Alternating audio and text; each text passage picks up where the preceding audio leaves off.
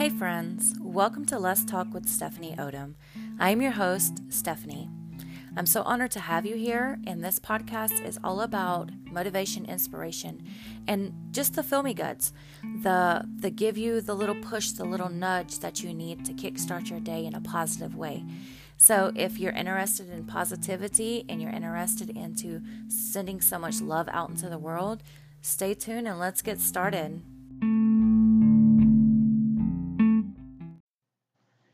Happy Monday, and welcome back to the podcast. So, today's topic is going to be about why we need one main person in our corner, one main cheerleader, one main person that we mainly confide in and that we feel safe and secure with. And of course, we're going to back it up with a little bit of evidence.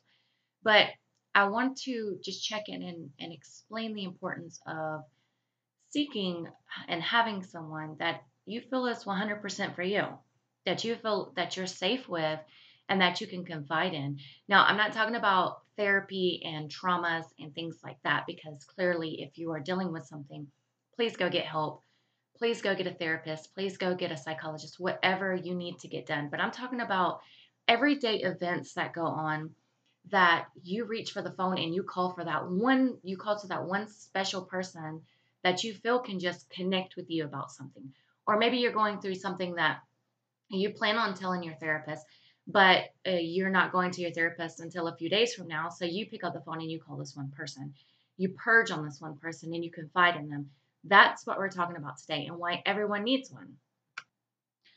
Just to start off, I want to explain that psychology has proven over and over again that our human nature, who we are, our default mode, is meant to be social. We are designed to be social beings. Even if you're an introvert, you are social at certain types of things, whether it be you find your social life in, you know, online or you're a text person or even if you don't physically like to be there, maybe you you like talking on the phone.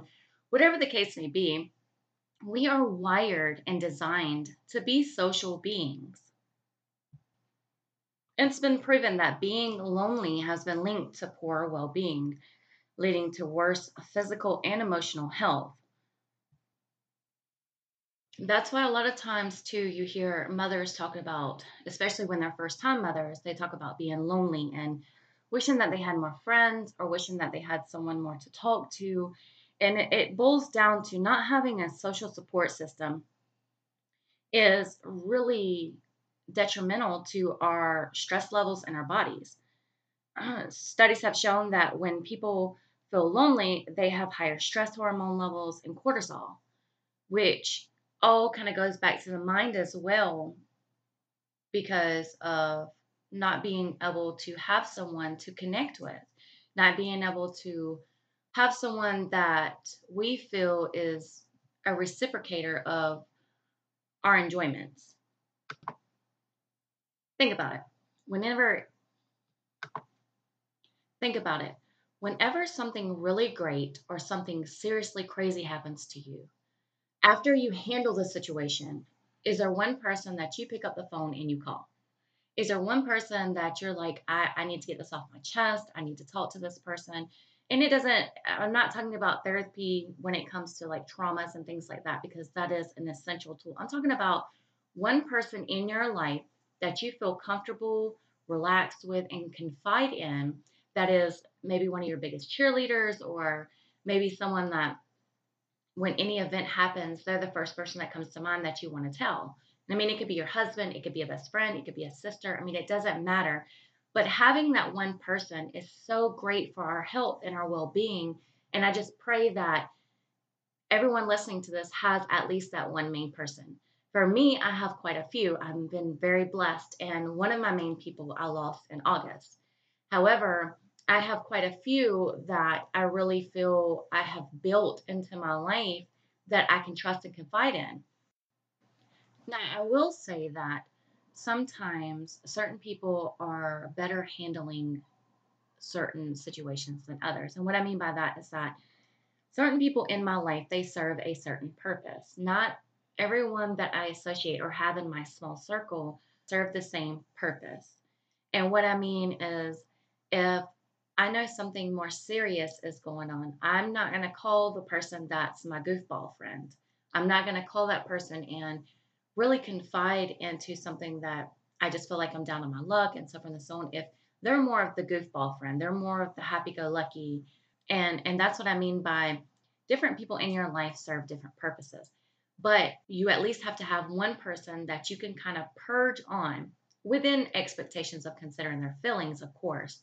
However, there needs to be one person that you feel like you can just honestly open up to with judgment free. Anything, it doesn't matter what you're thinking, what you're feeling, what you want to do. If you want to go and open a, a bar in clear across the states or in another country, what is that one person that you have that you could tell something like that to? It's a necessity. It is not something that, oh, I wish I had. No, you have to invest in people and have them invest in you and not wasting your time on things that don't really matter. So if you have a friend that you know you can go out and go clubbing with and have fun with like that and cut loose, is that also your friend that you can really be serious with and open up to and confide in them without having your thoughts or your feelings dismissed? If you can't tell, I'm really into psychology and I love learning about the way that brains and chemicals and our hormones are all kind of combined in what they find out. So I stay pretty up to date on those types of articles. And I was actually, fun fact, I was actually going to school to be a forensic psychologist and into that field. Um, and then I wind up uh, turning and switching my major, of course. But I just wanted to, to give you a little bit of facts. So, according to a 1970s psychology research, people with weaker social networks actually die younger. Their life expectancy has been proven to not be of the full average of someone who is more so connected into whether it's social groups or social activities or either ga- even gatherings. That has been physically proven and although that is an older research, that it is still backed up and supported to this day because the way we are wired is to be connected with people, to feel aha moments. Oh, that's me. Oh, you know what? I can relate on that on so many levels. And so by connecting and feeling like we're not alone, even if you're reading something that someone writes, whatever the case may be, by having that sense of, you know, normalcy that you feel amongst yourself that sense of relatability, it, it really is so improving to your mental health, your physical health, and just an all around person when it comes to feeling understanding and connected. It is proven that the average social ties increase overall survival by 50%. It has been proven, and it's still being studied even more to this day. I know that I give you research that was from 1970s, but it's still backed up. If you were to look and research it, it's still backed up and proven that we are built to be social beings. We just are. We enjoy the interaction, even if you're an introvert, because I'm going to tell you, I'm an introvert too. I feel so much energy around me when I'm in large groups. It's almost like I can't breathe sometimes, like a panic attack, or same way with elevators, even if there's not a bunch of people around. Like elevators do it to me too so I am more of an introvert. However, I do enjoy having great company around me. I really do. I enjoy hosting certain things and inviting people that I feel are great company. So back to the the main topic is who is that main person for you? Who is the person that no matter what you say, no matter what you talk about, they are not going to look at you any differently and they're going to reciprocate in the conversation. Who is that for you? So let's do the flip of this. What about the people that actually are in your life, whether they're family members or friends that you've had for a really long time and you have a history together, so you you have that love type of bond. But what about the people that drive you crazy no matter where they fit in your life? What about those people, right? I know we all have them. We all have them where they just maybe lack filter or we bump heads at times, although we love them, we just bump heads it's been proven that these types of relationships really do challenge us. They extend our theories and our thought process and the way that we see the world. So perhaps these type of people are placed in our life to really give us a different aspect or to also strengthen our beliefs. I know you've got to have one, the one that you can't believe they just said that, and the way that they think at things, you just don't agree, or the way they look at things, you're like, how did you even get that? I know you've got one because I do. Not that you don't love them, you're just not on the same page when it comes to the thinking process. And that's okay too, that's respectable too. But it has been proven that we actually need these types of people in our lives to help challenge us. Have you heard the saying, two, two brains are better than one, three, four, so forth and so on? It's because it actually gets the thinking process and the emotional process in our bodies to get to turn it. So we're like little mice on a spin wheel or whatever type of animal.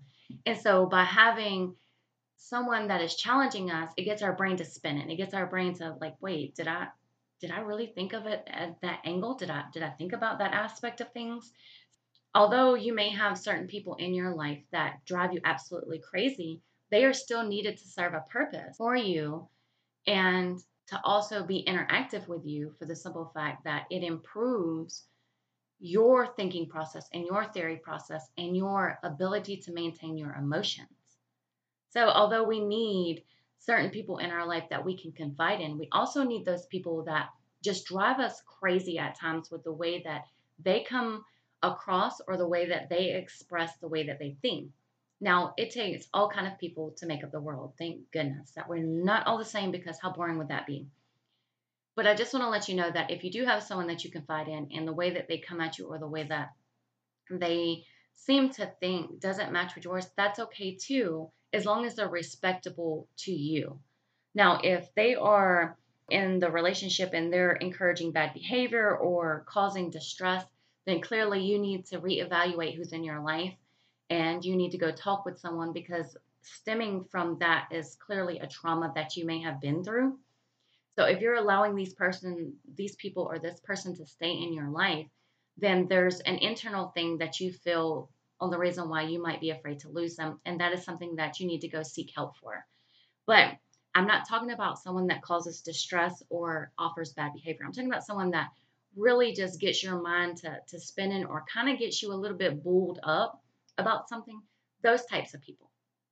I'm talking about the ones that challenge you, not by putting you down or causing you distress, but the ones that you're like, I didn't think about it that way, although I don't agree with it. And you sit there and you actually listen for a minute and you're having reciprocating conversations and they're being respectful, you're being respectful. These people are important into your network too. Because what if you come across a topic or something that may have happened in your life these people will serve a purpose to give you an, an opposite perspective. Once again, we all need different types of people to make up our circle. However, you really need someone that can get your mind to spinning and to make you feel comfortable and to really help you grow. It's important to ex- be able to express yourself, be able to confide in interact with someone, even if they're not on the same page with you all the time. And that's okay too. In the Catholic religion, they believe in confession. Now, I am not Catholic, and I'm not saying that I do or do not agree with that religion. I'm just using this as an example on how it appears to to not only help the soul, but it's also good for the body.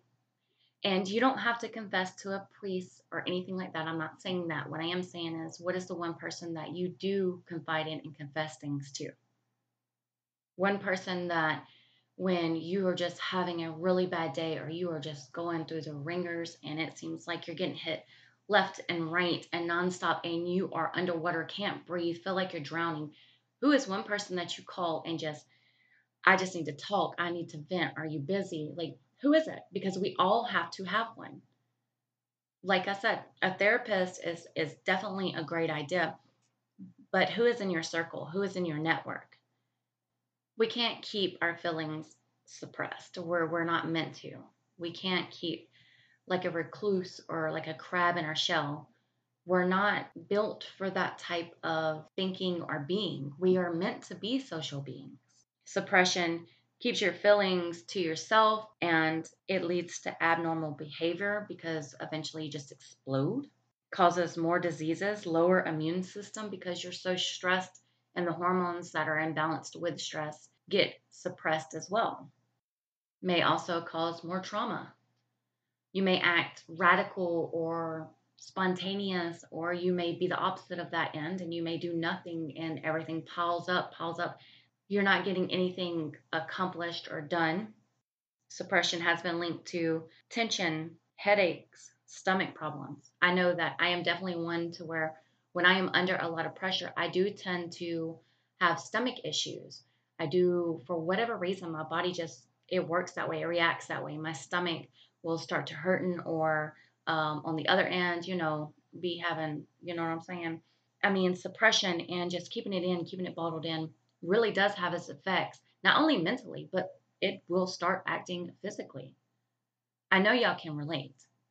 I know I'm not the only person that whenever I am hard, stressed out, you know, balls to the wall type of, oh, I'm just stretched too thin, whatever the case may be, that starts to physically have problems, whether it's acne or fever blisters or stomach problems. I know I'm not the only one because it's proven that it really does cause these types of physical symptoms. So, who is the person that when your back is against the wall that you call?